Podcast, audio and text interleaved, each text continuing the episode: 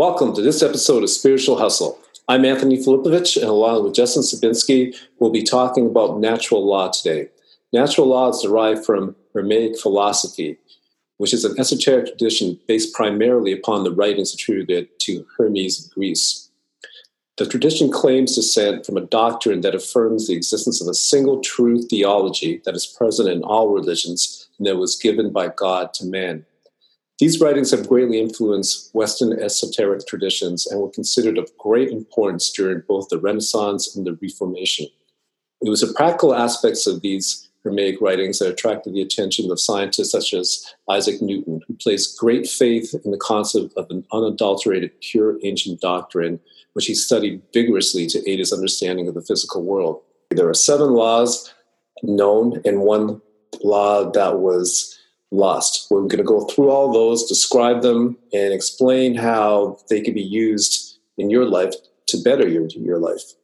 Justin, do you want to take us through like a high level of these principles? Um, yeah, sure. So basically, the most organized um, system of, of the uh, uh of these uh, laws comes from the Kybalion um, which is what, what we're going to kind of work off of. And, and um, um, we kind of just looking at them, you, you just call these the seven hermetic principles because um, um, when when you use the, the term hermetic, you're, you're you're it's where we get our term hermetically sealed from, and there, there's a couple of, um, reasons for that. For one thing, it, it's it's sealed as in like um, like when when when something is sealed, like you, you can't get in out of it. It's a it's it's it's kind of like a decent definition of like of, of a law because uh, if there's a law, you can't break the law. Um, and uh, and so, for example, if you um, jump off a cliff, um, uh, the theory of gravity states that, that you will fall down off the cliff, and and there's no way to um, break that law unless you uh, utilize other laws to overcome uh, the law or the theory of gravity. And um, um, and, and that's how we get flight and everything. Um, and then on top of that, it's been hermetically sealed because um, it's an esoteric tradition, meaning that it's not taught in public education. And uh, and what that means is that a lot of people aren't introduced to this information until much later in their lives when they stumble upon it while they're trying to find meaning and understanding in their lives, and uh, and then realize that that um, this should be taught earlier on in school, and there and there's been a number of reasons for it not being taught, and uh, um, one of those reasons is that um, uh, a lot of powerful people reject this kind of information because they they already know this information and they know the power behind this information. They, they don't want other people to know about it because then um, everyone would have this secret knowledge, and um, and and so f- for that reason, um, for that negative reason, it, it's uh, hermetically sealed, and then for the positive reason, it, is that um, the, the people look at consciousness and, and, they really take it for granted. But but what it what consciousness really looks like figuratively is a tiny candle um, in the middle of a rain sleet storm in in northern Canada during um, I would say during uh, early December and and that little flickering candle is is our our, our connection to to this consciousness. Um, and know, knowing that um, you they the uh, people over the ages took this information and made sure that it wasn't something that could be lost. And and they did that in in many different ways. And and uh, in a lot of ways they, they put them into symbols and stuff um, for people to uncover um, in just in case um, this, this, information was lost, because only you know there, there's only a few number of people who actually know this information, um, and then there's even fewer who actually understand it, and then there's even fewer who utilize it in in everyday life, and um, and and if there was a major cataclysm or something, and, and all we lost all of these people, all of this information would be lost, um, and the likelihood of, of, that happening is is less now thanks to the internet and books and um, Project Gutenberg and all this stuff but it's still there and it still exists. Uh, the, that there is a possibility of this information being wiped clean, and uh, and so that so this information is taken very seriously once it's understood. And um, and yeah, like Anthony said, there's um, technically eight of them now, um, and one, the eighth one is the lost one. And um, and they go and the first one's the principle of mentalism, and then the second, and, and we'll get into the each one uh, deeper, but just uh, so we get the overview. The first one is the principle of mentalism, um, which basically says that the all is mind and that the universe is mental. And then the second one is the principle of correspondence. And uh, sometimes I call this one the principle of fractals because um, mathematicians know fractals, and this is, correspondence is the same as, as, fractals. They're they're explaining the the exact same system, and all that is is is that as above, so uh, as above, so below, as below, so above, as or as I like to, as I preferred, and, and what I'm reading here, right here, is I, I, prefer to think of it as as within, so without, so without, or as without, so within, and um, and and that's because whatever's happening inside of your head, it, it, you're you're start you project it out um, out into the real world, and uh, and then you're getting information from out that's coming in, and and um, and, and you're having a, a, a, if you look at it, people start to break it break it down into inner and outer world they're really the same exact thing. And uh, and and once you start looking at it at it that way, then then you start getting a better understanding of um, uh, of, of basically how how the universe functions. Uh, and um, so the third one is the principle of vibration, which is a simple one for sciencey people to understand that nothing rests, everything moves, everything vi- vibrates. There is no absolute zero. There is no frozen uh, things. Uh, there's always some sort of movement going on, and and um, and you see this very simply with with atoms; they're always constantly um, vibrating, oscillating, and moving. The fourth one is the principle of polarity, and this one states that everything is dual, everything has its poles, everything has its pair of opposites. Like and unlike are the same, opposites are identical in nature, but different in degree. Extremes meet, all truths are but half truths, all paradoxes may be reconciled. And what's this saying is is um, it's it's it's more like a, a coincidentia oppositorum where um, you have a two things that are totally opposite. And you you can't fathom how um, these two things could be anywhere self-similar. And then you look at a bigger picture and you go oh these things are the exact same. And a, a decent example of this is um, government you have the far left and the far right and you you look at both of these things these things are totally opposite. They're, they're, they they almost make a horseshoe shape um, when when you factor in all, all of their information. How could these th- two things be the same? Well they're both in the government so they are actually one thing. Um, okay so moving on. The principle of rhythm everything flows out and in everything has its tides. All things rise and fall. The pendulum swings the pendulum swing manifests in everything the measure of the swing to the right is the measure of the swing to the left. Left rhythm compensates. And then the sixth one is the principle of cause and effect. Every cause has its effect. Every effect has its cause. Everything happens according to law. Chance is but a name for law not recognized. There are many planes of causation but nothing escapes the law. And the seventh one is the principle of gender. And for this, um, because there's so much confusion with the word gender, you you could just change this word out and put in creation. Um, and this is the, the principle of creation. And it just says that creation is in everything. Everything has its masculine, ma- masculine and feminine principles. Gender manifests on all planes. And then the eighth and final one is um, the eighth and final one is um, the principle of care. And um, basically none of these things uh, you, really can't manifest anything in your life uh, unless you actually care about it and and care can also be seen as um, similar to intention and and uh, and it can also be seen similar to uh, meaning finding meaning in your life something that you actually care about like what what do you actually think about during your day when you have uh, free time. Free time is the best time to see what you actually care about. Um, if you're spending your your free time um, reading Carl Jung's book, um, Archetypes of the Collective Unconscious, then that's something that you care enough about that you're going to spend your free time doing. Whereas if you're using your free time to watch movies and videos and TV shows, and then you're getting frustrated because you're not learning something or you're not growing in a, in a specific way, um, it, you're you you're you're one lying to yourself and and the bigger thing is that is that you actually don't care about that stuff. You you want that stuff. You would like that stuff but you don't really care about it because if you cared about it all you would be doing is thinking about it. All you'd be doing is wanting it. And uh, and it would be driving you crazy if you weren't working towards that uh, getting that thing that you wanted. And, and and it just proves to yourself that, that you don't care about it and therefore it won't manifest. You can only manifest things that you actually truly care about and uh, and, and truly want and, and truly um, uh, want to see in your life. And, and, almost inevitably with the care and utilizing these principles these things will come into your life as long as you care about them. And uh, i think that's a decent overview broad strokes. Um, yeah. yeah. i think that that's an excellent overview. Thanks for that. Um, i would like to, to say just emphasize the importance of this. But basically the universe runs on natural laws. Whether you know these laws or not they, they will be applied to you um, so, so, the importance of knowing them is paramount. If we take the time to understand these, we can use them like to our advantage. And I think what you'll learn is as we get into this, into these laws, that there are there are important aspects of it. One, one is a sense of bringing a sense of morality uh, to your life and truth, and we'll, we'll see this weave its way through all of these laws.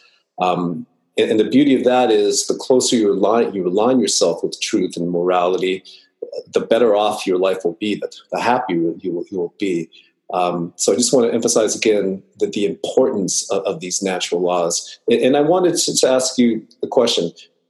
I know that you've, you've, done a lot of studying on natural laws. Was there ever a time in known history, like during the Renaissance period or any other time, where these laws were, were taught to the general populace?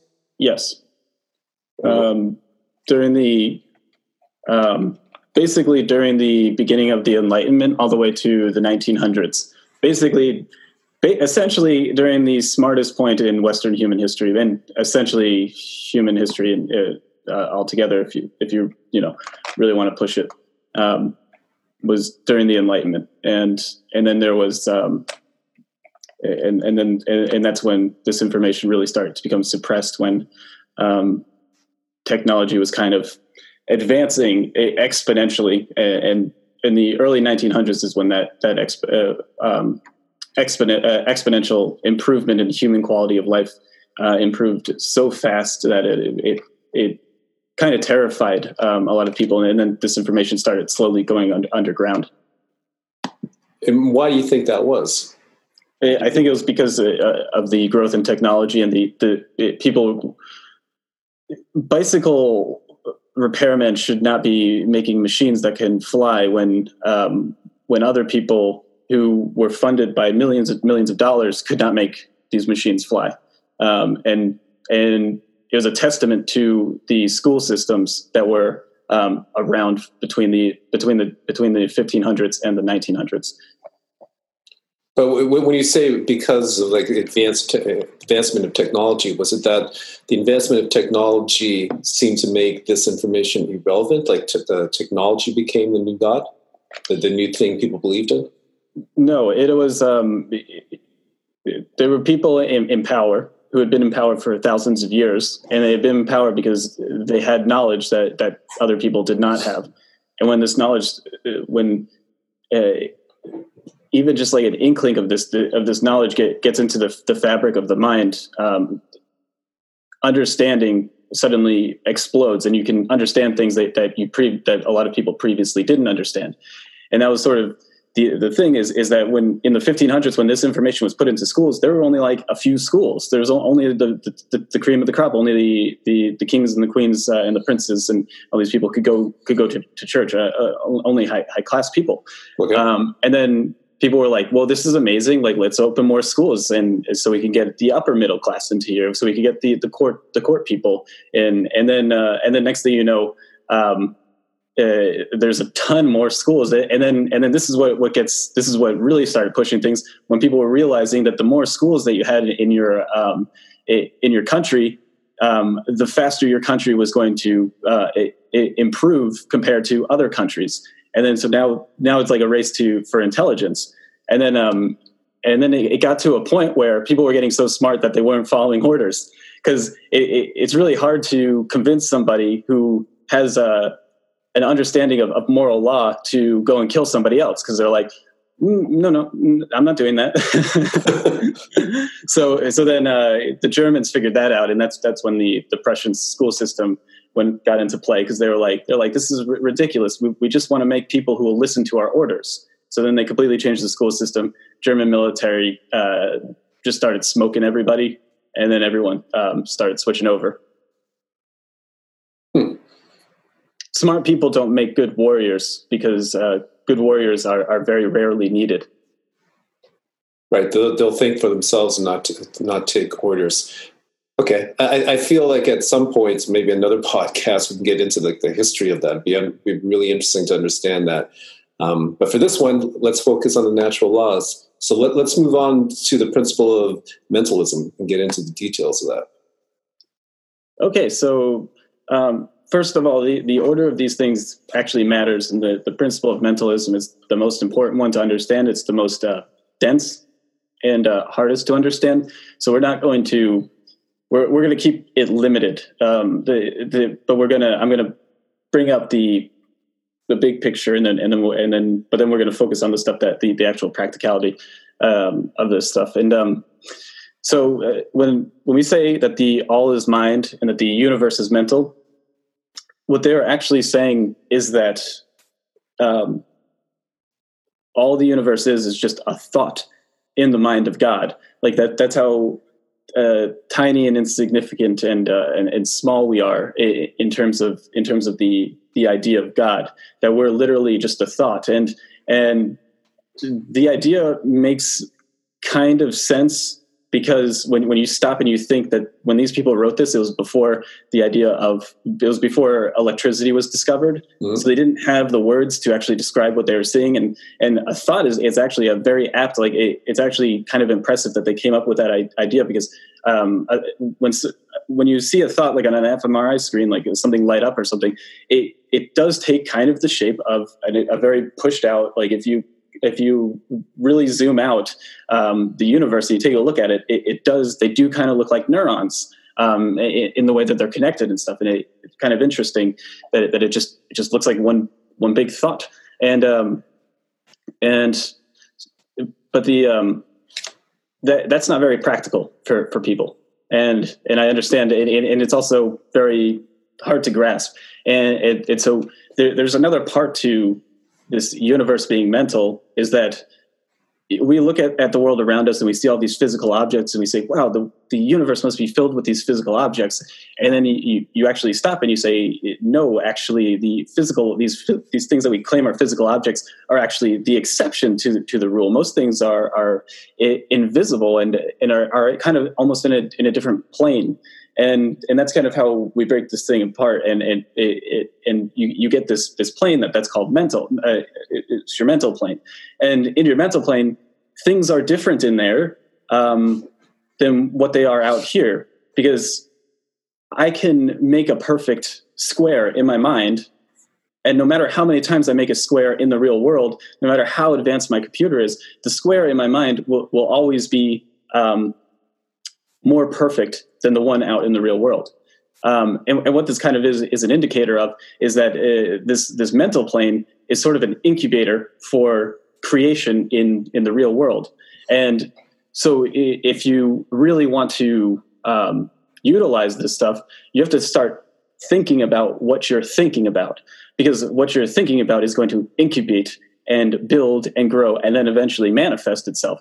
And if all of you're thinking about is uh, drugs, porn, um, being lazy, watching movies and stuff, and uh, then then that's what you're going to manifest in your life, and you're going to experience more drugs. You're going to experience more of this stuff, and and, and it almost it almost works in line with an, an addiction because of how things are manifested. You start to care about these uh, these sort of things more. So you start to think about these things more, and then it builds and builds, and it manifests more and more. Well, what if instead of uh, drugs and movies and all this other stuff, you started thinking about positive things? If you started thinking about um, uh, starting a business, well, that's you're you're incubating the start of an actual business in the real world, and the the incubation process is um, the the most important part because you can't create anything until you have a, a, thought about it. And and think about that for a second in terms of consciousness, because because you have to realize that that people had to become individualized. Individualized. Um, they had to consciously realize that that they were separate from something else. And, and um, so there was a time before before we even thought that we were separate from from anything before we even had that that realization of a self within us and um, and, and, and so so even like our access to to consciousness even um, is predicated on the fact that we had to think about it first, and then once we thought, oh, I'm separate from there's this is this, there's tree, there's other things here, and I'm separate from that, and uh, that is a uh, that was an incredible leap forward in human history, and it all started with the principle of mentalism, the thought.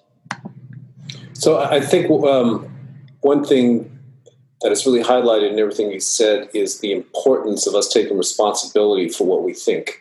Like if we really understood the importance of the mental plane and how that impacts your physical plane, actually your physical plane is created from your mental plane, then you would take so much more responsibility in regards to the thoughts you that go on in your head, the thoughts that you allow in your head. Yeah, and um, um, another thing that I, I, wanted to bring up, and this is a recent realization of mine while reading Jung, is that um, everything psychic or everything mental is um, performed. So um, this doesn't sound that that deep, but I've really been thinking about this, and and, and I like let's just let's look at this. Okay, so um, you look at somebody's um, posture. And, and you tell them hey if you want to be more confident stick your chest out and um, roll your shoulders back and, and stand straight up and and, um, and, and, and kind of walk with with this swagger right? right? what the hell does that have to do with confidence? What does that have to do with confidence? How is that making you a more confident person? It's because you're pretending to be more confident. Therefore you you actually act out and perform. You, you do the performance of somebody who's more confident and then you become more confident. So you're like you're in you're, you're not just thinking about this you're like becoming um, more confident. You're becoming the definition of a more confident person. And then in that process of acting out what it's like to be more confident you just become more confident. It's like the the utilizing um, our natural uh, need for storytelling, for um, performance of all kind. That we well, why do we love these these, these movies? And they, they show this person that we really like. Well, because we want to be like them, and then we start walking like them. We start talking like them, and and um and, and we do that because there's things about them that that we like, and um and and the and this emulation is, is really um very important in, in terms of, of, of um, becoming the thing that you want to be. And then, and, and yeah, does that make sense? Yeah, yeah, completely, completely. And, and, I think um, two, two other thoughts come come to me. One is the importance of imagination, because mm-hmm. mentalism basically tells us that our outer world is created by our inner world. The only way we can change our outer world is by having experiences we have not had to date, right? And and the only way you can really do that is through imagination imagining like a bigger world a, a bigger life for yourself imagining something that is not, that you haven't experienced or known about right? So in that context imagination uh, well in that context um, einstein was correct. Like imagination is the most important thing. Imagination is more powerful than intellect because with imagination you can create a new a new new life and experiences for for yourself. The intellect could never do not not. I don't think the intellect could do that, but the imagination can. Yeah, so I just like to emphasize the importance of that. Sorry, go ahead. Um, yeah, yeah, it's like the um, so the intellect is great in terms of of measuring things, right? Yeah. So if your life is crap, you know, you're measuring you're you're measuring your life out and you're observing and and I mean, man, I live in a dingy place with people that are are assholes, and um, I don't have a, a, steady job and all this stuff. Your your intellect is telling you you're a crappy person. So, how do you overcome this intellect that's telling you that you are a crappy person if you want to become a better person? Uh, you got to believe. There's right. a positive aspect to to this belief, and then and uh, to to believe because because uh, believing is, is to exist in a lie. Sometimes you, you need a lie to overcome uh, the intellect. And the way the best way that you do that is first with uh, visualization or imagination. What would it be like? What would I be yeah. like if I um, if I held a job for more than six months? If I um, paid my bills on time? What, what if I moved away from all, all of these people that were are negative influences on my life? What would happen then? And you just start asking yourself these questions, and you start imagining um, these scenarios that are, are extremely positive and you, and you and, and you start the incubation process you start the process of mentalism exactly exactly and and that's why I think visualization has become so so popular recently. Well, recently in the last hundred years. But one thing I would like to add to to that is the the importance of gratitude while you're doing the visualization. Um, gratitude enables you to feel as if what you're visualizing is, is already there. And I think the way the universe works is, is in a manner that takes you very, very literally. So if you do that visualization with gratitude, that puts you in, the energy of that that thing is already um, manifested. Mm-hmm. And I think that's the way the universe works. It, it, it takes it, it, is a system of laws, and it takes things very literally. So if you're putting a vision out there, and that vision in your mind, in your heart, has already been completed, then that's what the universe will act on. Whereas if you put out a vision of something that you want, the universe would just create more want in, in your life. It won't create that thing you're looking for. Mm. And, and, I think that the other reason that, that gratitude is important in regards to mentalism to manifest something is that it, it gets your heart engaged in the whole process. And the more emotion and heartfelt feelings you have, the stronger um, the manifestation on the mental plane. Mm-hmm. And I think that comes back to uh, a lot of things I've learned in the past about, you know, manifesting things in your life. Going inside, visualizing it mentally, feeling strong emotions about it, especially gratitude, acting, feeling, thinking as if it's already occurred in your life. And then removing any fear and, uh, and doubt, which is not always easy, and just feeling that that thing has happened. Like that, that is a recipe for creating anything you want in your life. And I think, uh, and the mentalism is the base of that. And I think, and I've, I've experienced myself sometimes, after you you get into the flow and you can do this on a semi regular basis, you realize, not realize, you know that the universe is created from within, from within you. And once you have that realization, then creating things is, is not as important as it used to be because you know everything's inside you, right?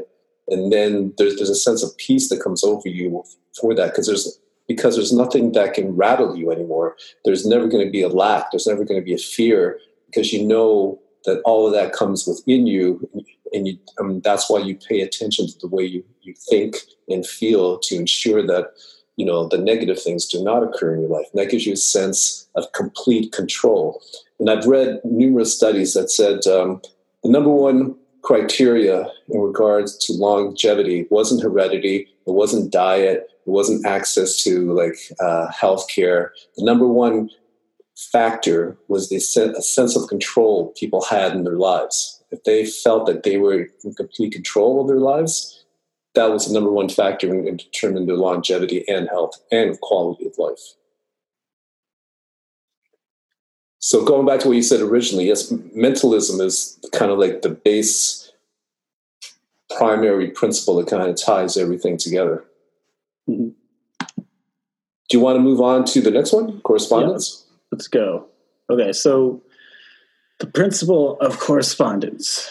Um, in um, in symbolism, you see you see the principle of correspondence um, in lots and lots of places, and it's it's always pictured of somebody pointing up and somebody pointing down, or of a of a tree, because um, if you look at the roots of a tree, the roots of a tree um, just look like the, the tree, um, except it's upside down. Um, and it actually makes kind of a, a, a toroidal shape um, because there's always a narrowest point on the on the trunk, and then it goes up, and it's a um, so it looks like as above, it's it looks the same as above as below if there's no leaves on the on the top part of the tree, and and the top part of the tree only has leaves to collect more sunlight, which there is none underneath the ground, so they don't obviously need the leaves down there. So, um, when we're talking about the, the principle correspondence, it, we're basically saying that I want to get this um, that the macrocosm or the very large, the totality, and the microcosm, the very small, um, the individual units that comprise the whole, that comprise the collective, are reflections of each other. So um, another way to look at this is that the universe is holographic, that it's uh, self similar on all scales. And um, I always suggest that that people look at the this 1979 10 minute long video called "The Powers of 10 mm-hmm. because they um, basically zoom out um, by the powers of 10 um, all the way out, so you can see kind of how space looks self similar all the way out, and then then it goes all the way back in into um, a human's hand, and you can see uh, it goes through the cells and then all the way down to the inside of an atom, which we don't, you know, know what the, the inside of an atom, or we didn't at the time, and uh, all that stuff is still very theoretical.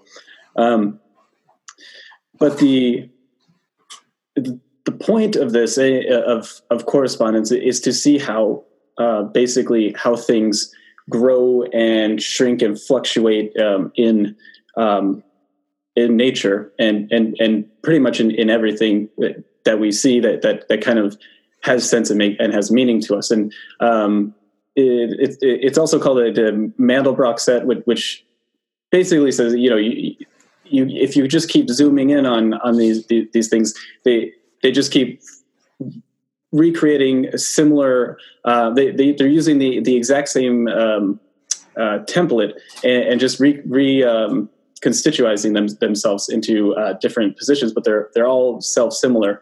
Um, no matter how far you zoom into something or how far you zoom out into into anything, and um, um, I'm going to think how I want to kind of bring this back down to earth.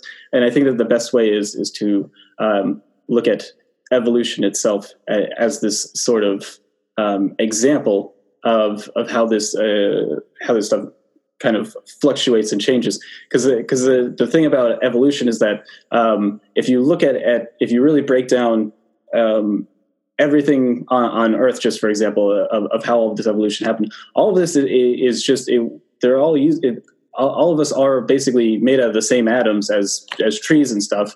And um, uh, and we all have the same uh, atomic buildup but there's they're just positioned in different ways and, and, these different ways create something as as different as a tree to a um, a whale and yet these things are all made out of the exact same thing.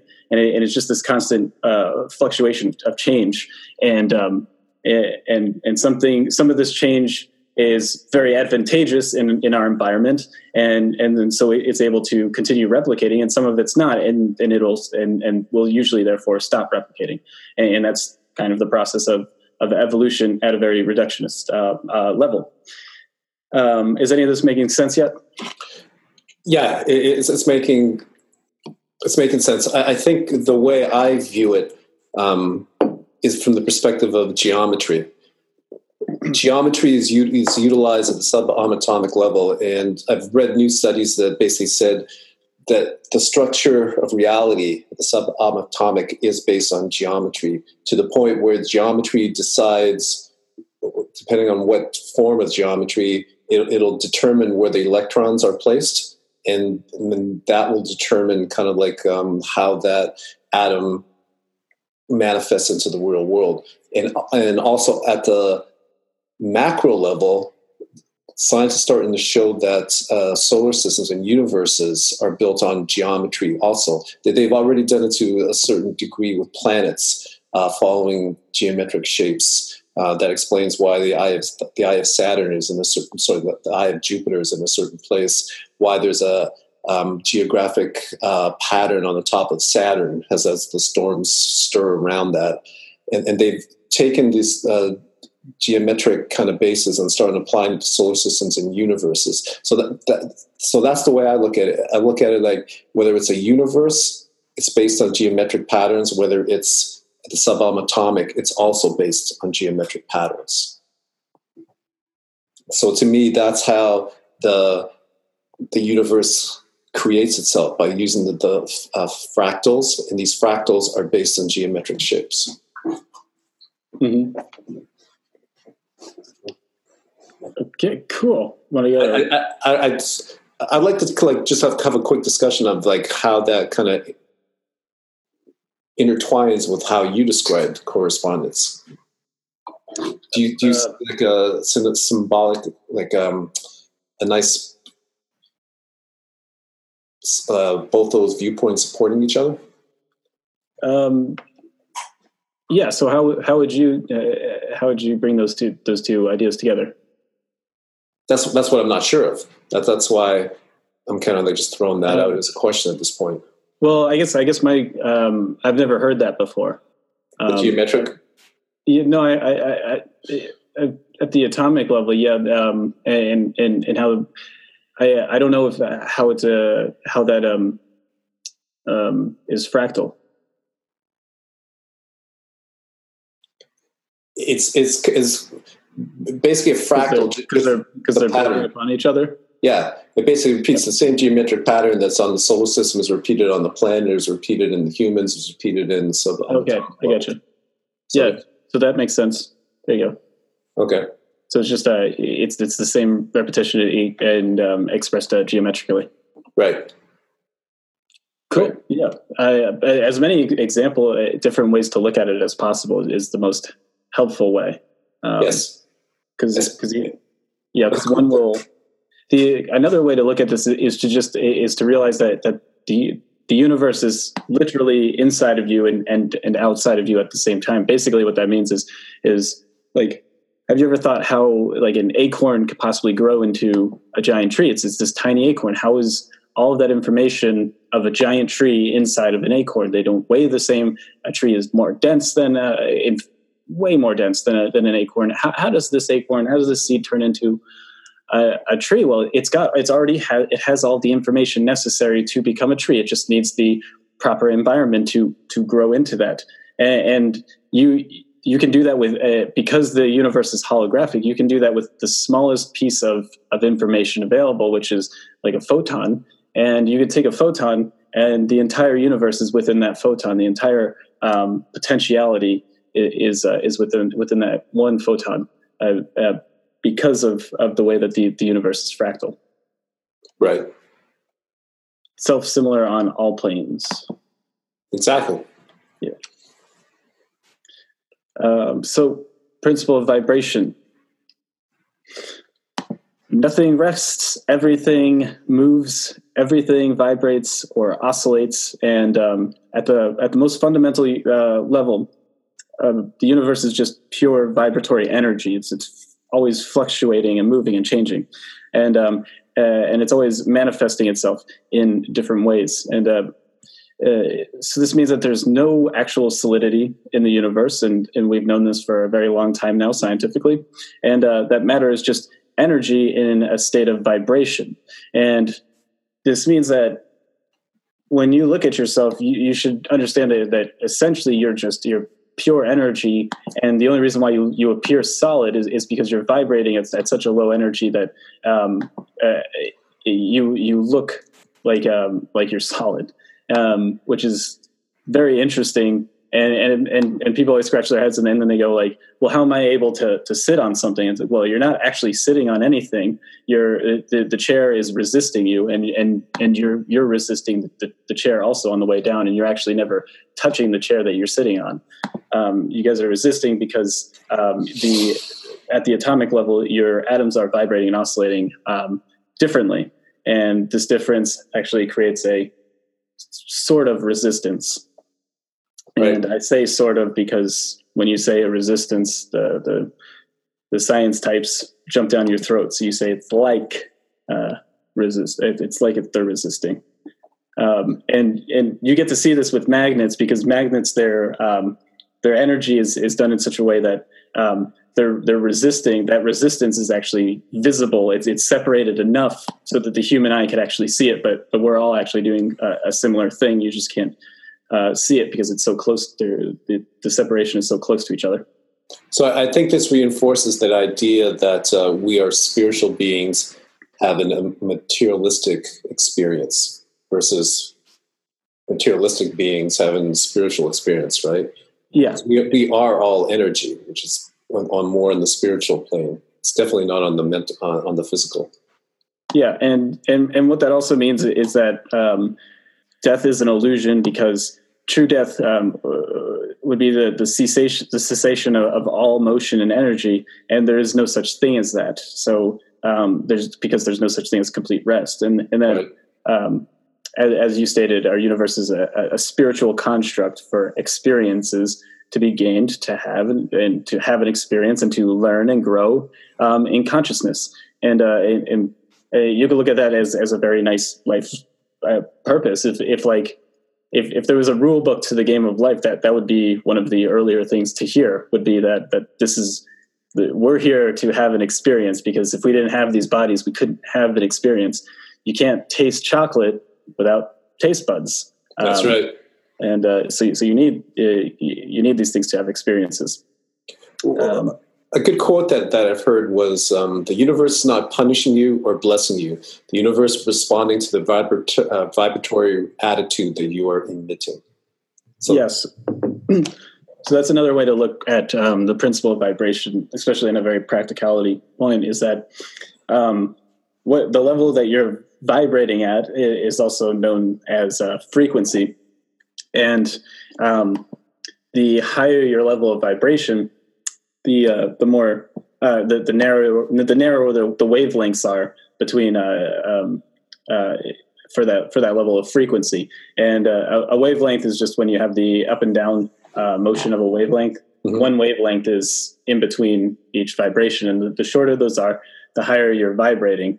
And the whole the whole goal in your your life is to vibrate at, at such a, a, high level that it almost looks like a straight line, uh, because you're always trying to vibrate at a level that is equivalent to what actual truth is, um, and you're always pushing yourself towards actual um, objective truth. And um, um there's this whole chart that that shows kind of how uh, your level of vibration uh, is an indicator of um, uh, of your emotional state, and and the lower you vibrate, um, you're, you're more depressed and angry, frustrated, confused, and all, all and basically in a state of fear. And then the higher you go up, the the, the closer you get to um, love and Christ consciousness and all of that uh, stuff. And um, the um, the reason why you want to vibrate at a higher level is because it feels good.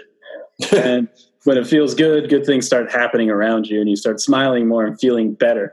And um, it's just a way to basically, this is how you pump up your state. You got to vibrate at a higher level. You have to um, uh, uh, do that. And then, um, and then uh, there's positives and negatives to everything. So you, you, you go off the handle and you, are vibrating at, at, a super high state.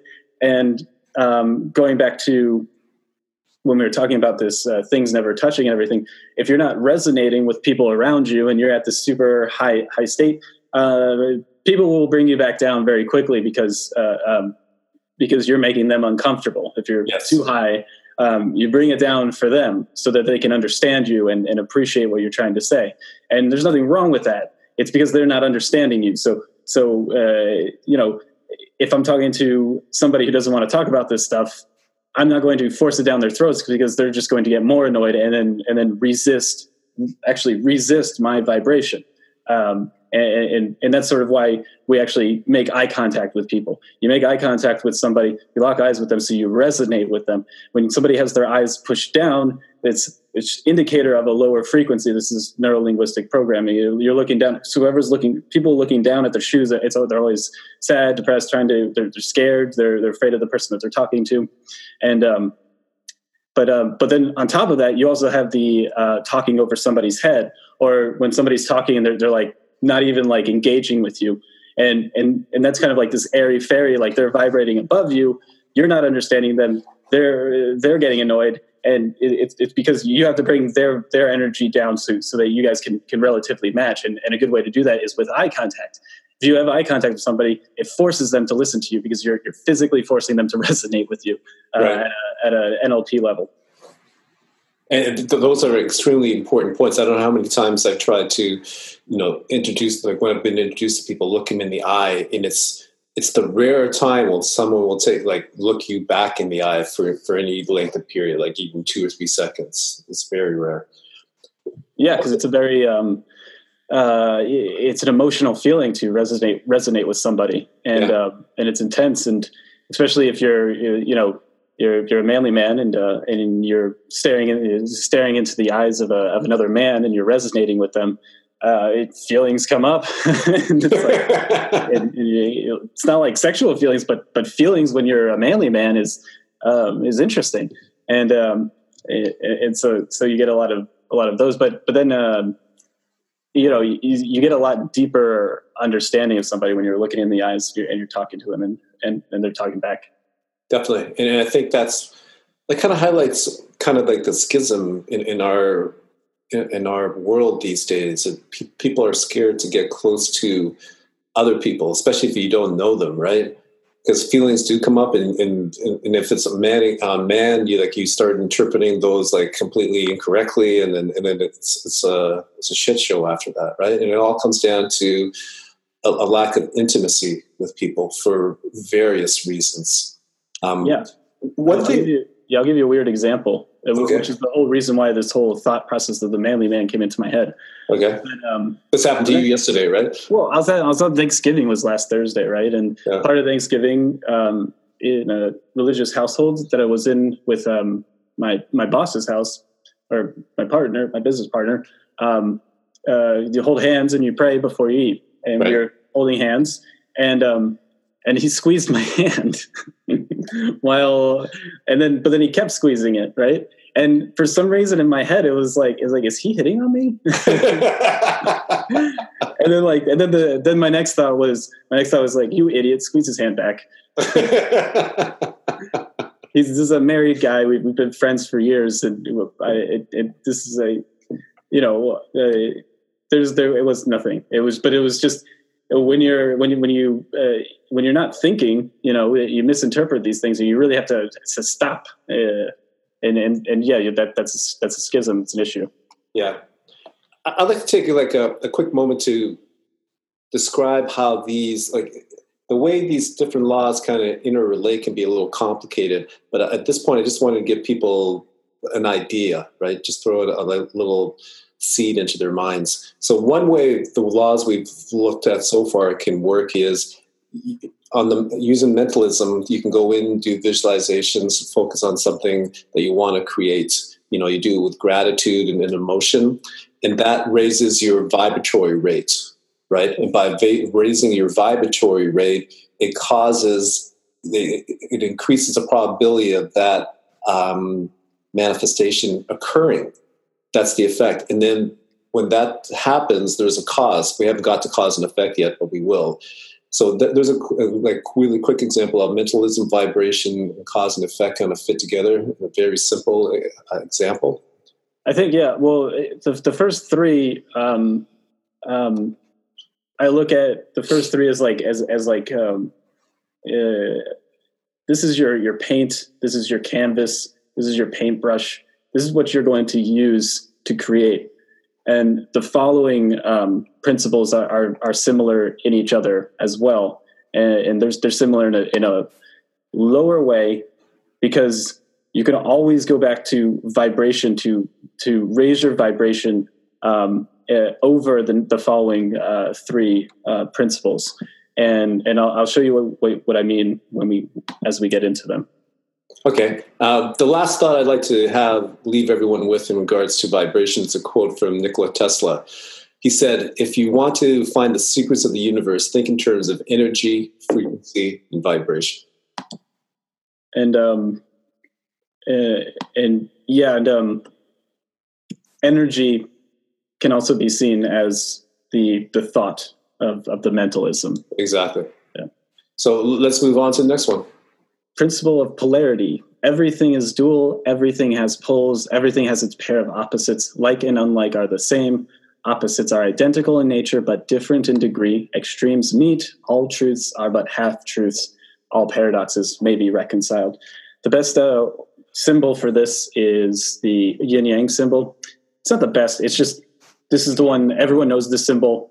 You can see it and you go, you know, okay, this is one symbol but has two diametrically opposed things, black and white. And what's this S shape? You know, but what's that supposed to be?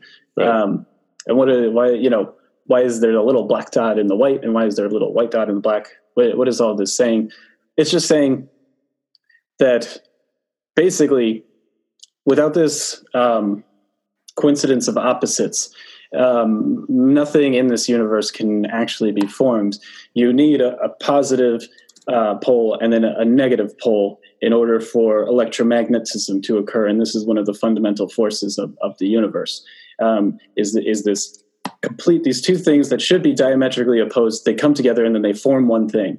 And when you uh, when you look at, at the at the universe, that's how you have to look at it. The uh, a, a, decent example of this is is a faucet. Um, the faucet's running water, and um, you turn the water up super high and and this is a super it's super hot. This this is this is the opposite of cold water. It is very very hot. Um, well what is cold water then? Well cold water is just the absent the absence of energy. It's the absence of this heat. But it, it's still just a faucet. It's still just one thing. And yet we look at this thing and we say cold water is completely diametrically opposed to hot water like, no, it's not. The one's just vibrating at a different frequency. One's vibrating at a higher frequency than the cold, the colder one. And and when you stop and you start looking at, at kind of everything like that, everything starts making a lot more sense. It, like you see all these people and they get they go so extreme with things and, and they, they take things to the extreme end and, and everyone always goes, Oh, you need balance in your life. What are they talking about? They're talking about polarity. You go you go too far into something and and you realize that you, you you're basically useless. So let's take, for example, a sport like tennis. Tennis has a forehand and a backhand. These are two diametrically opposed things because one's done on the left side and one's done on the right side. They are two different strokes where essentially the same thing's happening. You have to go low to high and, and hit, and you hit the ball in front of you and all this stuff. Um, but if you have the best forehand in the game and the, the your opposite end is not good, you will lose tennis very consistently simply because of your weakness because you didn't because you don't have balance in your game um, right. whereas if your forehand was a little bit worse but equally as good as your backhand you don't you have less weaknesses now somebody actually has to beat you um, they have to beat a more complete version of you, um, which actually gives you many more advantages in the sport of tennis because now you can smash winners off more consistently off your backhand. Now you can set things up use, utilizing um, 50% of the court that was uh, unobtainable to you um, prior to um, prior to balancing out your, your strokes and um, and you see that you can see this pretty much anywhere in all walks of your life. This is a very simple thing thing to understand. Are is are you putting balance in your life? Are you focusing um, when it comes to this sort of stuff? We always break it down between uh, intellect and imagination, and um, you have to have the intellect and uh, to to basically ground yourself in a, a reality that, that that works um, but you still need the creation to, as we talked about earlier, to to actually imagine and and and design and, and do things that um, are beyond your reasoning simply because um, it's never something's never been created before. It so that that makes it beyond your your reasoning before you're about to paint a brand new picture or something. Um, and um, and then vice versa when it comes to imagination and intellect, because if you go too too far overboard with the imagination, you lose that grounding in reality. Right. Right. I think the the way I look at the law of polarity is that it enables you to like experience life fully.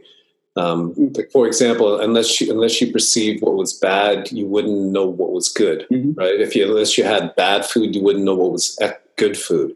If you didn't know poverty existed, how would you know like what wealth was, right? If you didn't know, if you didn't have um, a spiritual if you didn't have like a highly spiritual experience and like times of depression you wouldn't the high spiritual experiences wouldn't mean as much to you so polarity kind of brings uh, to me a richness to life because it, it enables you to to do like uh, comparisons, right? And in, in, those comparisons, it kind of mm-hmm. gives you like the the importance of a thing right? And, I, and that's what polarity does. It adds a richness to life. Comparison, yeah. Comparison. And um, that, that's that's big. And um, and then yeah, so you actually end up appreciating certain things that um, that most of the Western world finds uh, abhorrent, which is like when you're having, like Anthony said, like depression. Um, you, you kind of appreciate the the depression. You're you're almost like, well, how low can I make this depression go? Because once I come out of it, baby, it's gonna feel great. It's gonna feel even better. um, like, and and that's that sort of thought kind of brings up the shadow. You know, you have this yeah this aspect um, within you that is just is is subconscious and and, and nasty and and and you need to approach it and and interact with it but it's it's but it makes me feel bad. Like why would i ever want to to feel bad? And well it's so when you feel good you really start to appreciate what feeling good means.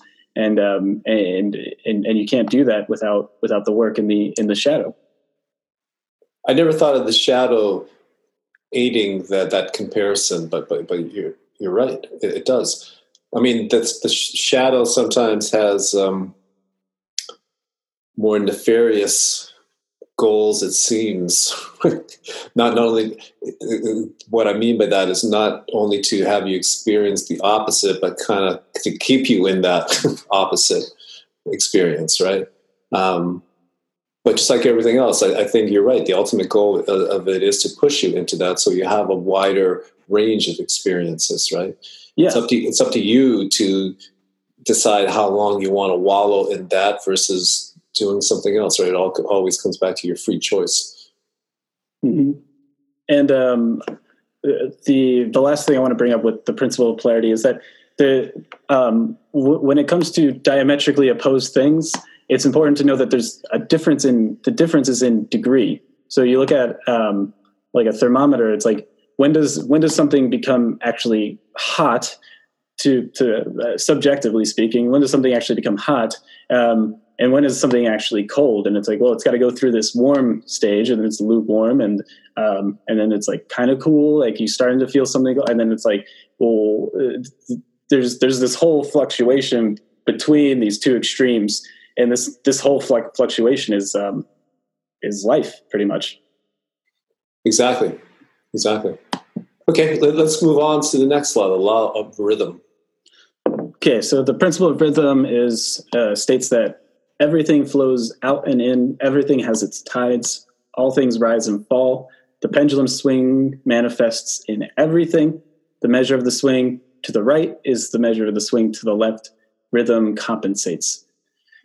So for this one, this one it can be looked at uh, in terms of the principle of vibration and the princ- and the principle of polarity these two have a very big effect on the principle of rhythm.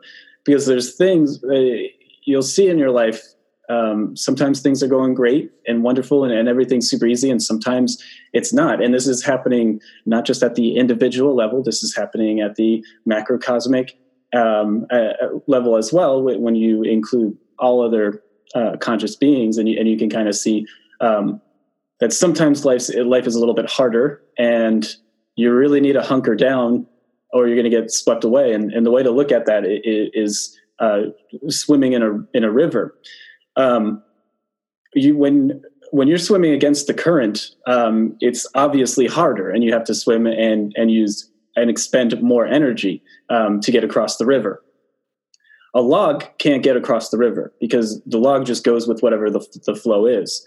But since we know about the principle of vibration, we can, um, when we're in these lower, lower vibratory states, there are certain things that we can do to raise our vibratory energy properly um, to overcome these natural rhythmic forces uh, within our lives. And the biggest thing, um, going back to the yin and the yang, is that um, um, when it comes to rhythm, and this this takes sometimes takes uh, experience to happen when you when your swing goes into the positive and you're just crushing it and, and, and killing it and everything you have to keep in mind that you're not you're not a you're not a true god. Like there is going to be something you're going to to the pendulum is going to swing back.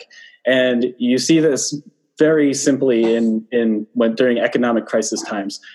Um, the pendulum swings into the bad right and it's like well what do we got to do we got to work harder we got to fight we got to move we got to make more we got to make more money we got to uh, produce more things and we've got to get ourselves out of this well that's not what we do what we do is oh no we're about to hit an economic crisis let's print more money So now the swing is going more. It's never. It's well, we're still positive. We're still positive.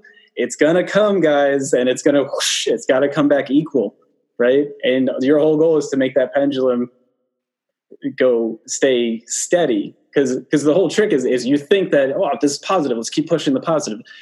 It's going to come back. It, it, it, it's a principle that this thing comes back, and this is the way of the Tao. You you don't you're not trying to mess with with karma.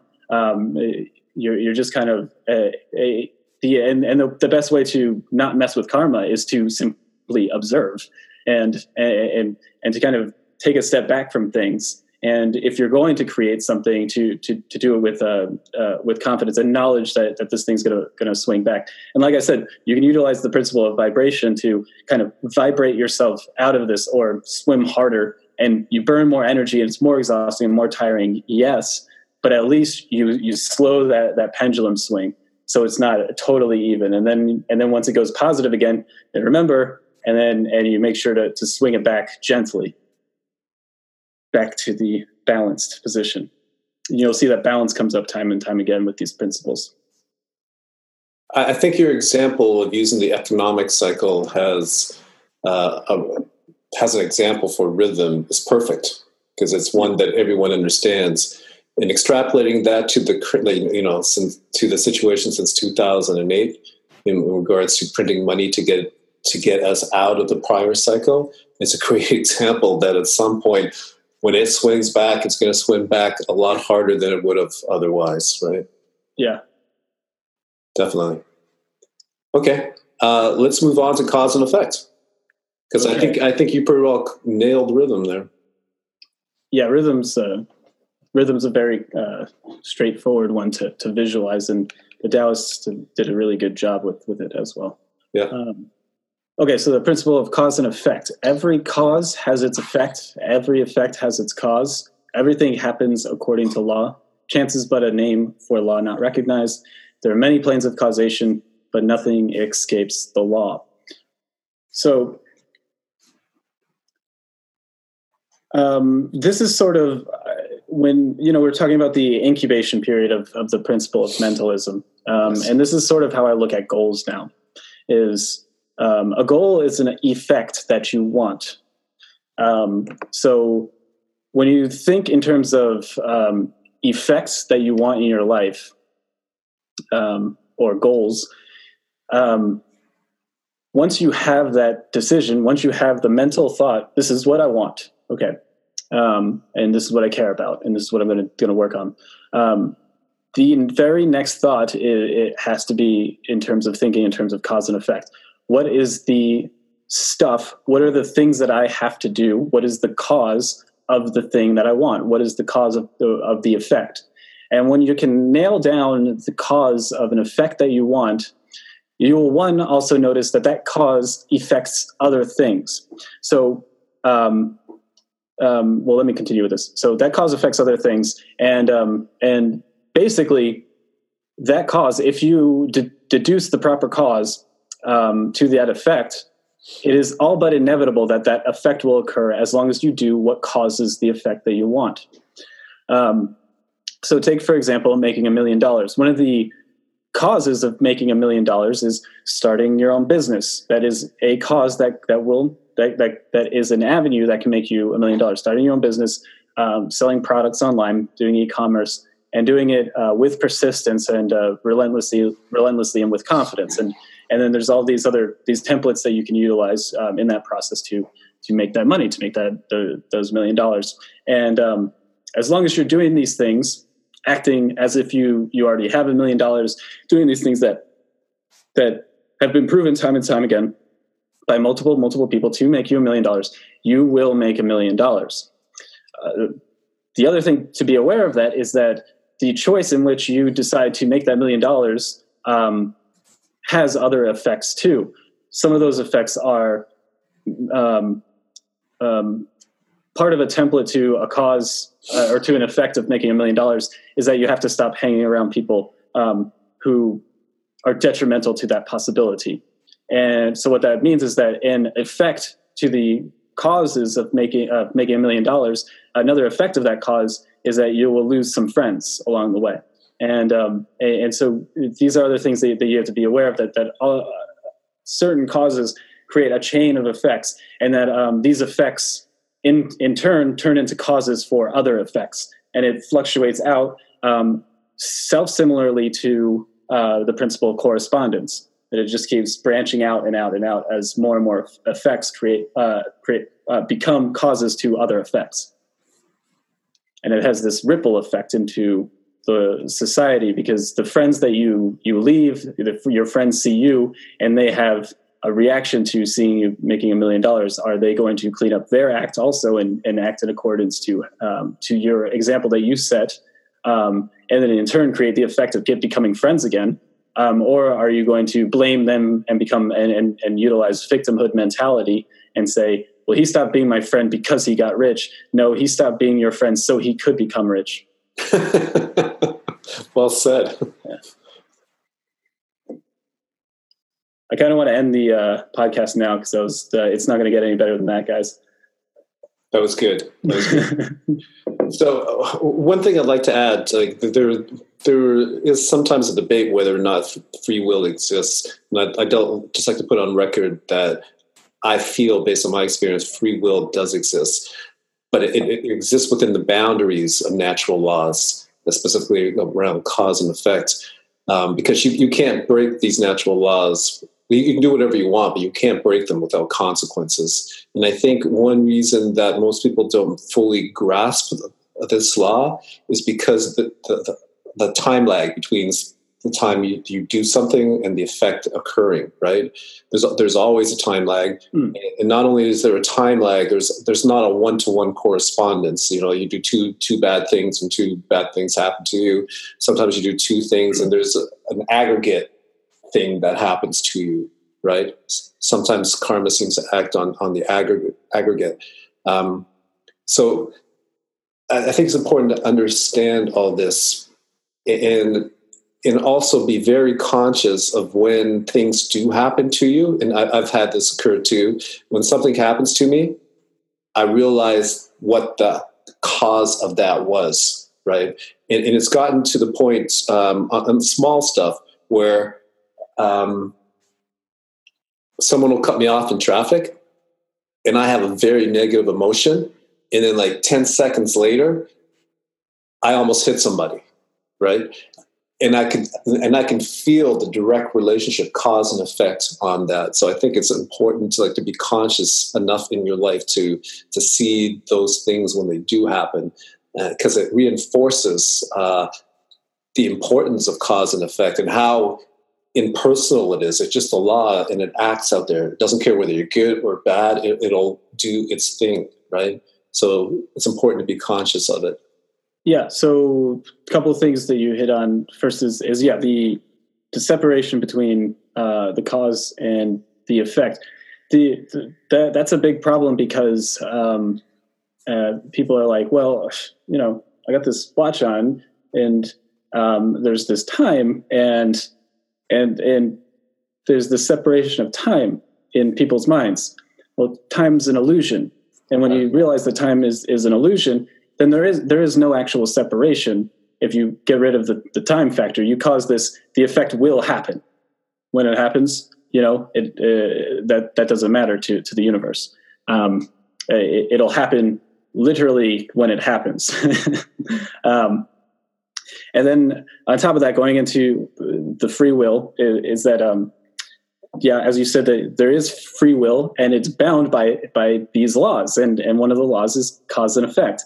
And what that means is that uh, free will, you, you, can break these laws. Um, you can break break the, the, the principle of cause and effect, um, but you can't break it without consequence. And right. and there's a consequence to these actions. And this is where when you brought up karma, and this is how I always looked at karmic law is, is through the lens of, of cause and effect, because it's like um, karma says you do something, all of this stuff is going to happen and it, it's actually a big challenge to find out what is actually the right thing to do. And you see all these super smart people in, in government deciding all these things, and a lot of these things end up making things worse in a lot of ways. And it's like, how, how does that happen? It's like, well, it's really hard to to pin down what causes um, success and or what causes this at, at, a at a larger than the individual level. At the individual level it's fairly simple. There there are people who've done it so you just you emu- emulate them. And then um, but yeah there, there is this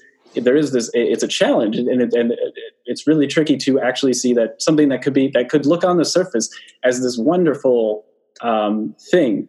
And and it, it looks like it's going to help so many people and then it ends up being a complete disaster. And it's like um, how does that happen? How is that um, how's that possible? So, well it's it's a very big challenge to see what actually uh, causes uh, the effect that you want in the world. And uh, people who study karmic law say that okay well we're aware that this is a challenge and we may not even see the effects of this cause for a thousand years or ten thousand years. So um, what do we do then? It's like well do as little as you can to um, to create effects that uh, ripple effects in, in in the universe and that that basically means to to be observant and to to meditate and, and all this stuff and um, and taking that to the extreme, then suddenly you're pulling yourself out of society and you're living in a monastery and meditating all day. And that, that's no life um, to live because you're not experiencing different things. You're just observing um, and, and, and, and not experiencing experiencing life. So when, when you have this, this uh, when you're interacting with the cause and effect stuff, you, you should um, just be aware and, and conscious that um, going back to the million, million dollar example, there are things that um, millionaires do that do not cause um, uh, or do not does, does not cause the effect of making a million dollars and that if you emulate the wrong things you're going to create more damage more harm than good. So it's um you this is one of the things that makes you realize that oh uh, you know rationality really matters because we really have to pay attention to the science here and figure out like, is this going to work or not um, in, in our lives right Okay, good. I think we're ready to move on to gender. Uh, or how did you describe it? The law of creation? Yeah, I call it the I call it the principle of creation, and it's not perfect, um, but it's better than better than nothing. And then and then you could just change the masculine into a positive and the feminine into a negative, and you get you get the same thing without um, without all of the heavy heavy scrutiny.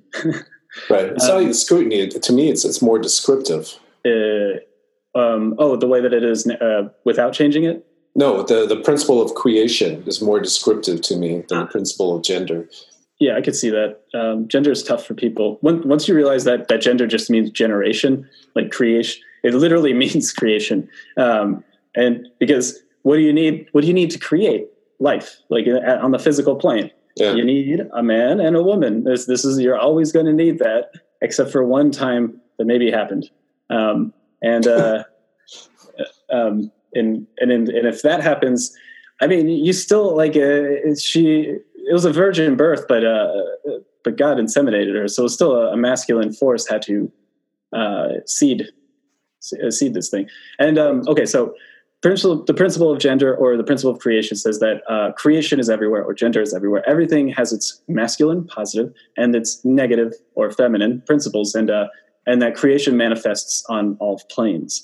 And um, so, first and foremost, let's let's break down this masculine feminine.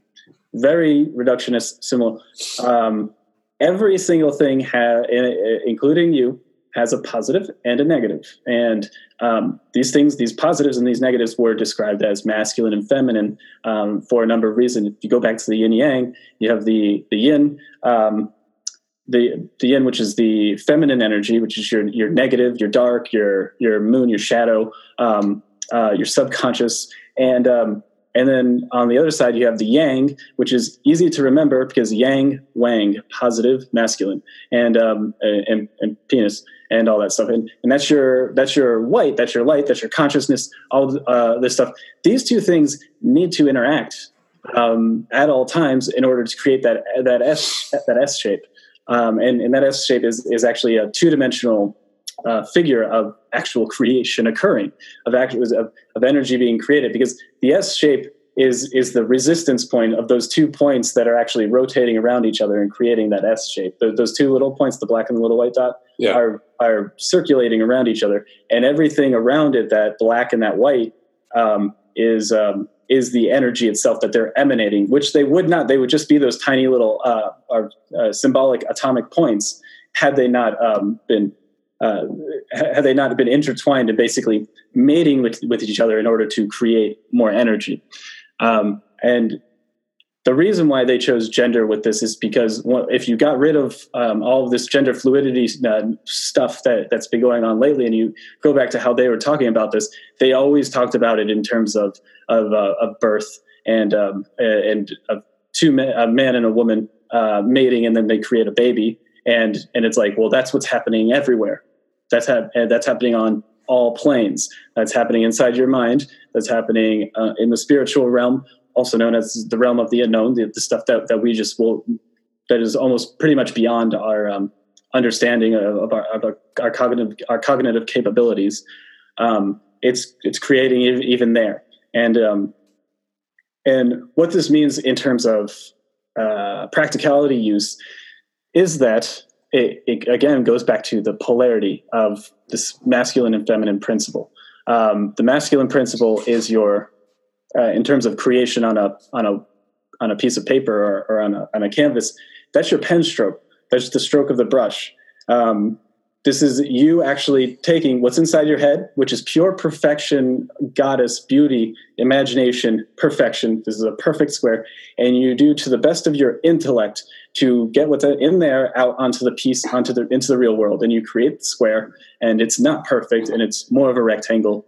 Um, and you do it over and over and over again, and suddenly over time, um, your your ability to move the pen uh, or, or, or uh, the brush stroke improves, and you get closer and closer and closer to that perfection that's inside your mind. And that perfection inside your mind is the mass, or is the feminine energy, and that's the that energy is always perfection, uh, always a it's unbridled, infinite energy. You can imagine I can imagine entire universes. I can imagine uh, space stations the size of galaxies inside my head. Um, I can travel um, the speed well beyond the speed of light, instant transmission, just by thinking. From I can think of New York, and then I can think of San Francisco because I've been to both those places. So I can experience simultaneously New York City, a slice of pizza from New York City, and then San Francisco, um, you know, with its poop on the side of the road, I guess. And um, um, and, and I can do that instantaneously inside my mind. That's feminine energy. That's imagination. That's creation. Now, getting that creation out into the real world, that is hard work. That is uh, um, that is conscious effort. Your you, your imagination is subconscious. It just, it just flows up in there, and, and you have very little control over it. You can control it, but you have uh, but ideas just pop up, and you go, oh. And if you have the conscious ability to bring that stuff out into the real world, that is creation that makes you god that makes you that's that's the that's how we were created in in god's image makes sense so you're basically saying the feminine has the easy part of the job? Um i mean i, I can't say that because i don't understand it. And none, none of us do uh, men and women. It, because it's beyond us. And um, uh, whatever engine is running that thing is um, that's that's beyond beyond our, our cognitive capability.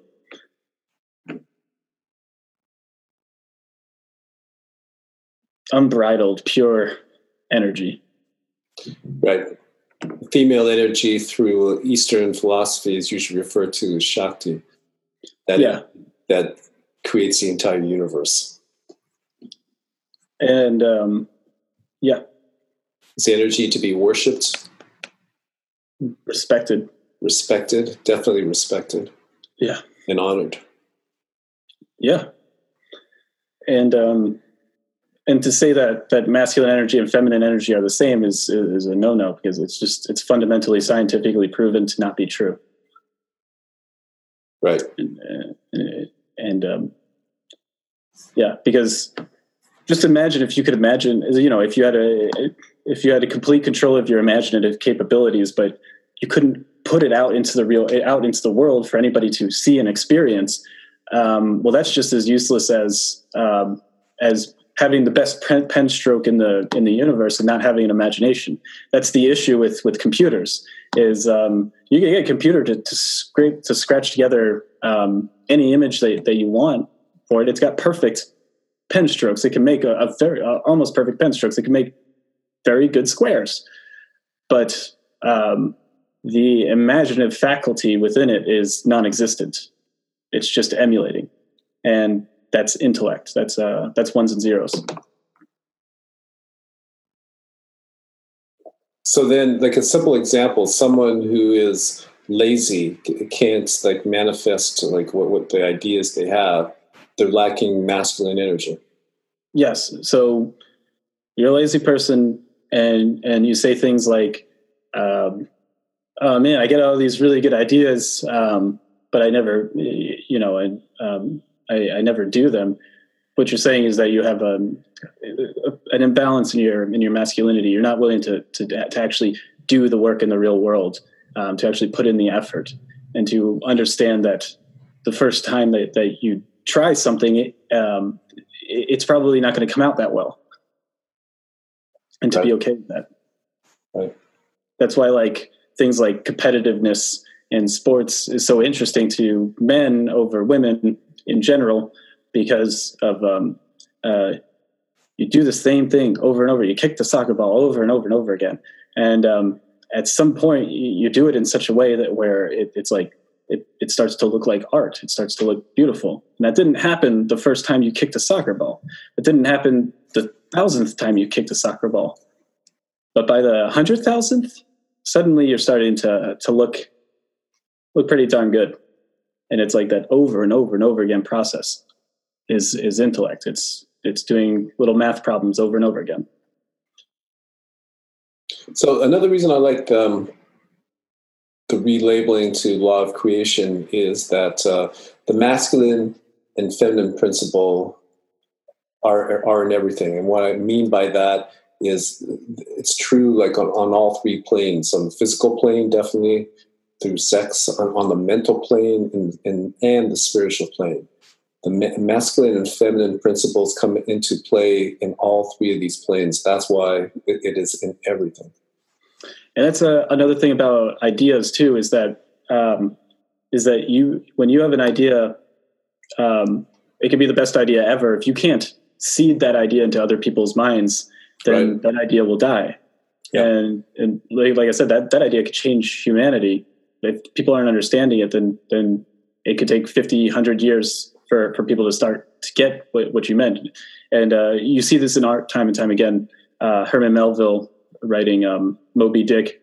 Um, nobody got that book until after he died, and it took a very long time for people to understand what was going on.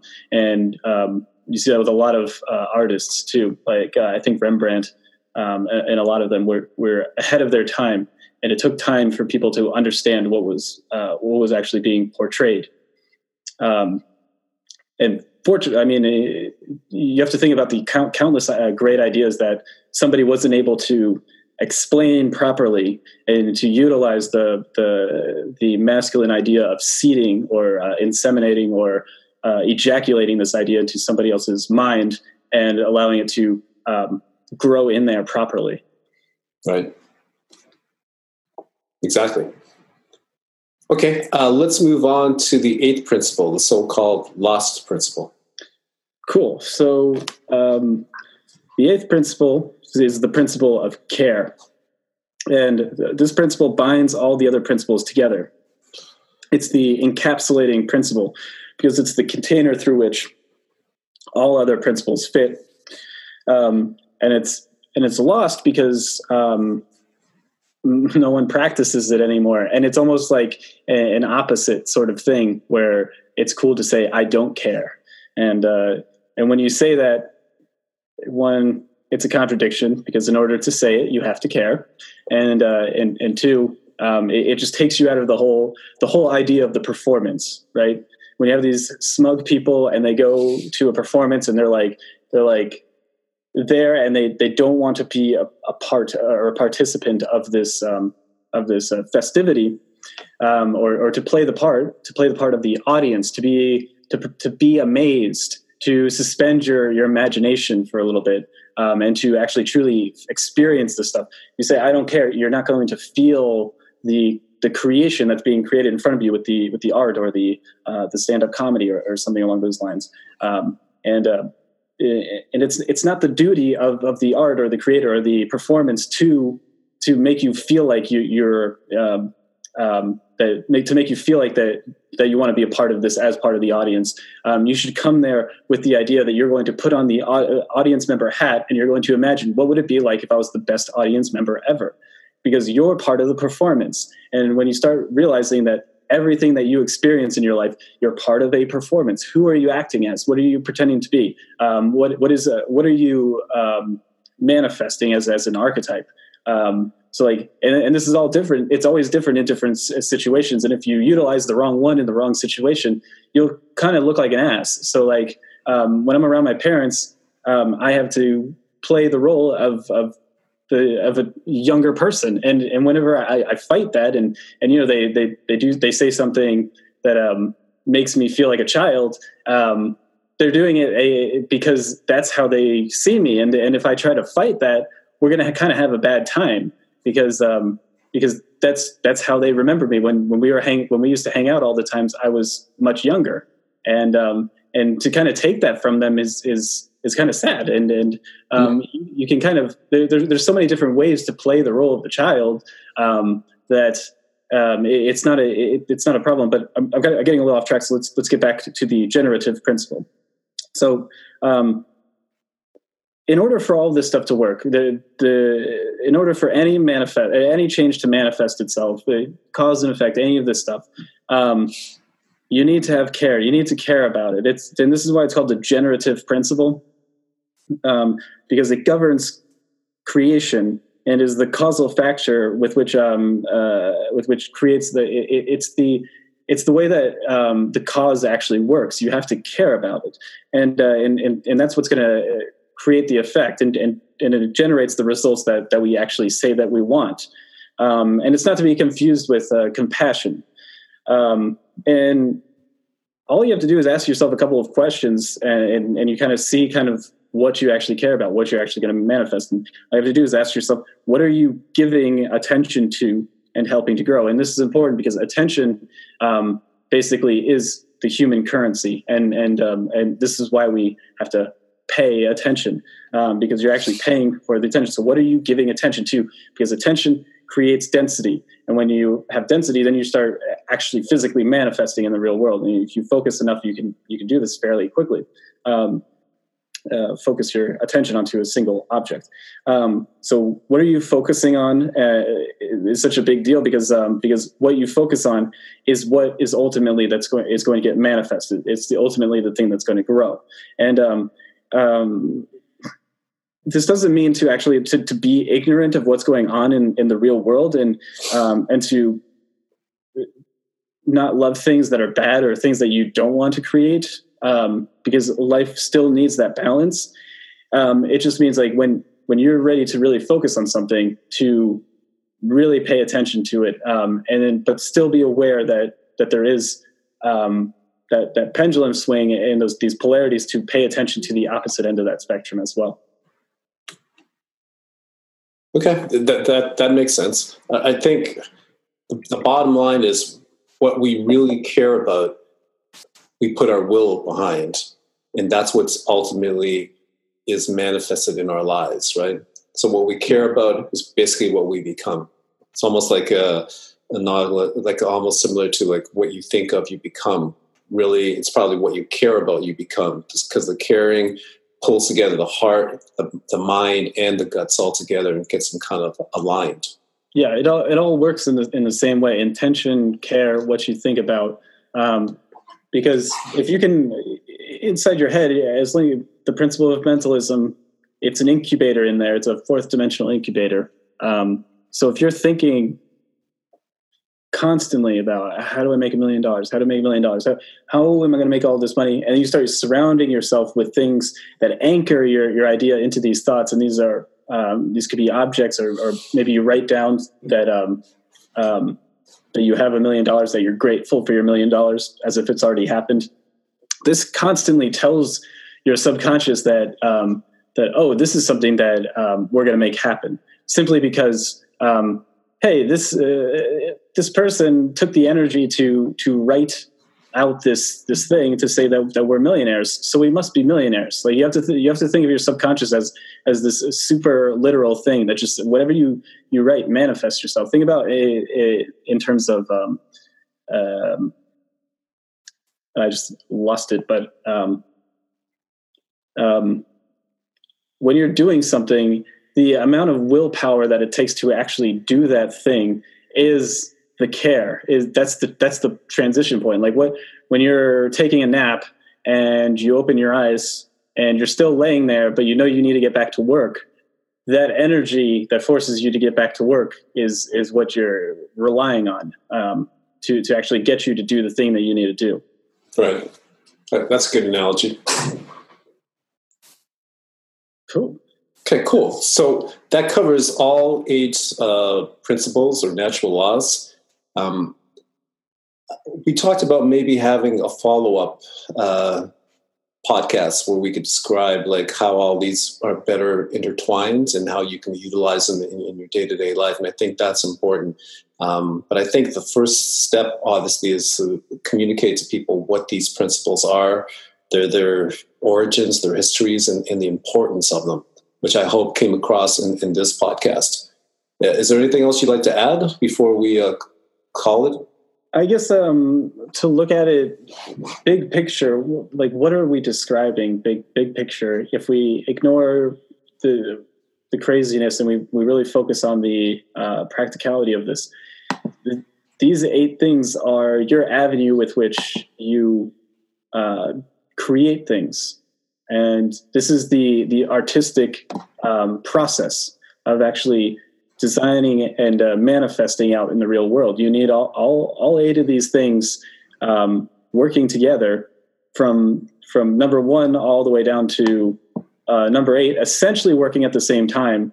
Um, and when you really understand these, you really focus your attention um, in a very aligned and, uh, straightforward approach that just makes um, life so so easy. Um, it just it, just going back to simple things like eye contact. It's like um, everyone keeps telling you, you got to have good eye contact. Eye contact helps. It, it, it, helps, and and nobody goes why. Like why? Like why is that?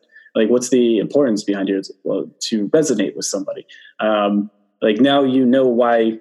Like you stick your chest out for confidence. It's because you're emulating. You're you're you're you're you're doing the, the you're doing basically a um, uh, a, a cause that that actually creates it creates an, an effect of confidence. Because uh, all these people stick their chest out, so it must be it must do something, and it and it really does. It it releases um, um, it, it makes it gives your your your your genes uh, it activates genes within you because your body sees the cue of the of the chest sticking out and um, and it says oh this is a time for for growth. Like we're we're in a safe place.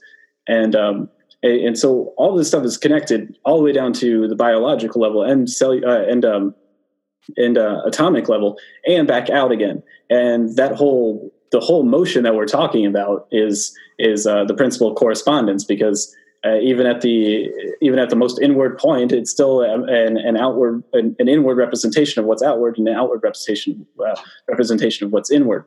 And it, this is a going back to correspondence again, it's a wonderful thing to see because you see people mirroring all the time. You see um, people saying that that like somebody around them is acting a, certain way when it's actually them who are acting that way, and, and, it just helps you understand what like what is actually going on um, with people um, and and why, and um, and that just makes life so much easier. Awesome, great summary, Justin. Thanks. Yeah, it was fun. I love talking about this stuff. I could do it for days. I can tell you have a real passion about it. It uh, kind of lights you up. If it if it didn't work, um, I wouldn't.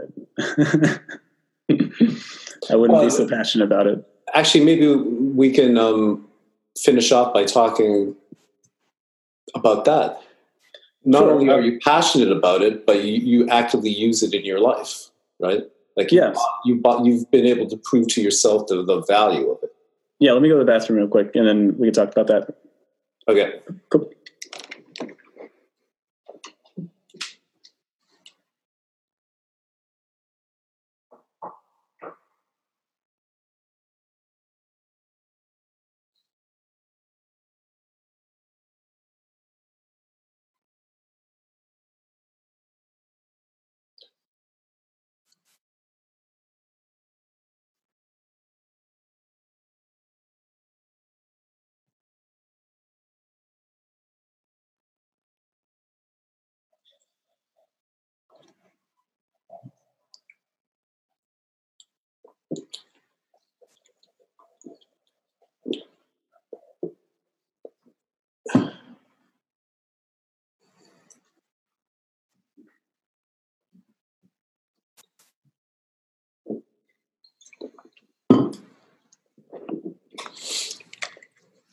Boom, didn't wash my hands. Nice. Huh.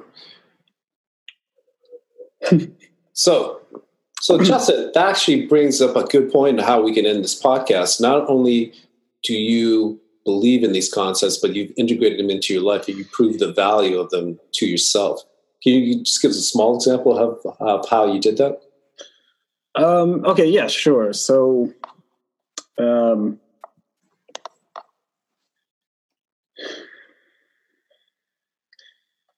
best way to uh, start using these principles is to categorize them based on um, their level of importance. So the principle of mentalism was number one, so that was the one that I wanted to focus on, and um, and I made sure always to focus it in terms of um, practical application, simply because um, people seem to be less interested in in the the actual meaning behind all of this stuff, and um, and you could just very quickly use this and um, and, and start r- running uh, programs inside your head to create things that, that you want um, inside your head. And then it's up to you to start to move forward and to actually present that out into the real world.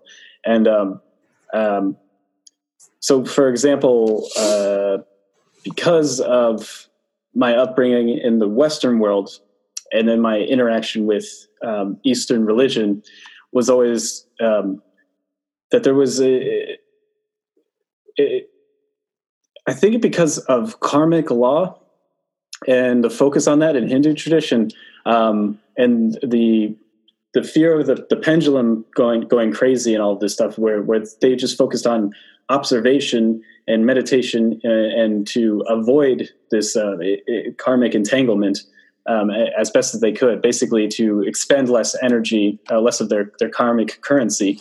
Um, uh, throughout their lives, which is a, a wonderful way to excel in, in terms of uh, as at, at a root um, human level. Um, that's a great way to to grow and to live longer and to be healthier and to be uh, and to basically transcend and ascend into a higher form of human. But um, I've recognized that I live in a capitalist country um, that I love, and I love the the idea of competition and and merit and working hard and and all all this stuff that um, that comes with toiling in the in this uh, on this mud ball of a planet as a, as opposed to avoiding it and and and um, hiding basically putting an, obs- an observational wall uh, around um, uh, experiencing and making mistakes and failing and all of the stuff that comes with um, working hard and, and so um, knowing that and then knowing that that the mind is this incubator um, I started wondering, well, what happens if if I started thinking about things? Um, and I knew that we have fifty thousand thoughts per day, and on average, of those fifty thousand thoughts, it's not exactly fifty; it's also average. Um, that um, eighty percent of those thoughts are negative. And if I'm not going to be able to stop these thoughts from from coming into my head, um, and just so you know what that means in terms of 80% of your thoughts are negative, on a scale, if, if they, they did a scale based on how many thoughts you have on average that, that are negative, and if you have, if 80, and, and on average, 80% of our thoughts are, neg- are negative, and what that course correlates to is the amount of stress that, that um, people are experiencing with uh, post traumatic stress. Like, this is a very serious issue that we're having so many negative thoughts. Um, and I recognize that, that, that these thoughts were, were going to be coming. So, what if I just started thinking about certain things? um, as opposed to unconsciously thinking of, of, certain things, as opposed to allowing my mind to um, have thoughts, like to have spontaneous thoughts. Because if these thoughts are going to be a constant onslaught of, uh, of me having to battle these thoughts away, well, what if I just constantly toiled with the same thought over and over and over and over again? Like, what would what would pop out of that? What if I what if I just kept thinking about um, uh, thinking about Bible verses? and, and, Bible stories and wondering, well, what's the meaning here? And, and let me let me find out what, what this word means. And, and, and you, you take something so, so that, that looks like just a few lines of words and you're like, well, let's define every single word. Let's, let's really focus on, um, on, uh, on figuring out what this means and how this means. And, and um, the first thing I realized very quickly is that this incubator in here is a lot different than um, manifesting out in the real world And the first thing you have um, when you, when you're just thinking is often you you focus on on just the words. So if you're just focusing on the words, you might as well say them out loud because then you're thinking constantly because you have to constantly be thinking about what you're about to say. But then on top of that, you're also working the pen stroke of of the the uh, the intellect that comes with producing the proper words to where you can actually understand what you're talking about. And the, the, the, reason why your mind doesn't do that well is because we have the attention span of nine seconds on average um, in, in this human world. So what happens is when you're thinking is that you're, you're one, you're thinking three times faster than you can talk. And two, you don't finish your thought processes in your head very often because you already know the answer to it. You already know exactly what you're going, like what the answer is to it. Your higher self has already told you the answer to what the what the question is that, that you propose. Like, what does this Bible verse mean? And then uh, and then um, it answers it for you, and then you go, oh, okay. Um, and you can have that before you before you say it inside your head. So I started saying all of this stuff out loud, and and then things started changing very very rapidly. Um, it, next thing you know that I like you, you start having confidence in, in the words that you're saying and and they start making more and more sense and you start formulating things that are invisible. And when I say that, I'm talking about psychic things, things that are inside your head suddenly are, are out in the real world and you can start imagining them based on um, what you're actually saying. And um, so this is why I'm always a big proponent of videotaping yourself because because the best way to improve um, upon this process is to actually videotape yourself. And then you start to see what you're doing wrong and what you're doing right when you're expressing this stuff. And um, and it, start, it starts being a feedback loop. And and i'm going to stop here to, to point out the fact that all of this thinking and doing and, and creating and acting and, and, and formulating has been keeping this 80% negative thoughts out of my mind simply because there is no time to think about this stuff because I'm thinking about things that I want to think about and talking about and, uh, and I'm not allowing for for this opportunity uh, uh, for these negative thoughts to come in. And then like we said this is this is why the beauty of, of the east comes in and works so well with, with the west when you interact with them because you have the principle of polarity and you say well if i'm going to be constantly thinking about all this stuff well what happens to the intellectuals who keep thinking about the same thing over and over and over and over and over again? It's like well they sort of become dicks okay? So um, let's not have that happen. How do we not have that happen? Well, let's bring in a little meditation and let's uh, let's schedule this meditation every single day, and this will ground this will ground me back into this unconscious and this uh, awareness that that um, y- yes, my mind is the most power. My our minds are the most powerful things in this universe. It's the, the, the most impressive uh, weapon uh, tool that we have, um, tool or weapon, however you want to use it, and it's been used both ways to great effect. And um, uh, but I see that it cannot overcome the unknowable. And it's like, how much is unknowable? 99% of the universe is unknowable. So it's completely useless in, in, in a lot of things. Um, and I have to be aware of that. So uh, in the process of cleaning out my mind, um, you're you're aware of the fact that you have to be uh, you have to acknowledge this this shadow self, this other part of you, and uh, and to interact with it as well. And that'll have its own specific time during the day, which is it, for me in the very early morning. I always want to make sure that I get um, all of this, all of that stuff out, out of the way early. Not that it's like a, an, uh, a chore for me. I truly, that's my favorite time of the day. Mm-hmm. But it's because the next part of the day is me manifesting, and and that means that ninety percent of that is happening at the mental level, and and doing that because that is what's actually creating at the uh, on the physical plane. And um, the, whole reason why I explained it in, in that way was was to show you that that you're basically drowning out. Um, you're, you're, pushing away the the um, things that are going to slow you down, and that's the whole thing about vibration. You're vibrating at a at a higher level. Um, uh, when you experience a, a blow, um, you almost don't even experience it because you fly by it. So think about like a projectile shooting through the air um, it hits something that's pretty flimsy, and that flimsy thing just like blows away, and the projectile keeps going. Um, and uh, and that's how you kind of want to think of vibration is like is um, when there's a bunch of people around you and they're trying to basically make you think a certain way or make you do something or coerce you or make you feel bad about yourself um, you can vibrate beyond those people simply by th- out thinking them and and uh, into a, and a, a, explaining things to them and, and, and talking through it and, and, and, working with it. And, and they see that they have their, their low energy has no effect on you. And um, and uh, that'll annoy your enemies. And uh, and if you can be conscious of again the polarity of, of it that you have to lower your energy back down when you're talking to somebody who who you want um, for who you want to understand who you want uh, who you want them to understand you um, you have to bring it back down to a level where, where that they can understand or slightly above so you can kind of bring them up a little bit. Um, and um, is that making any sense?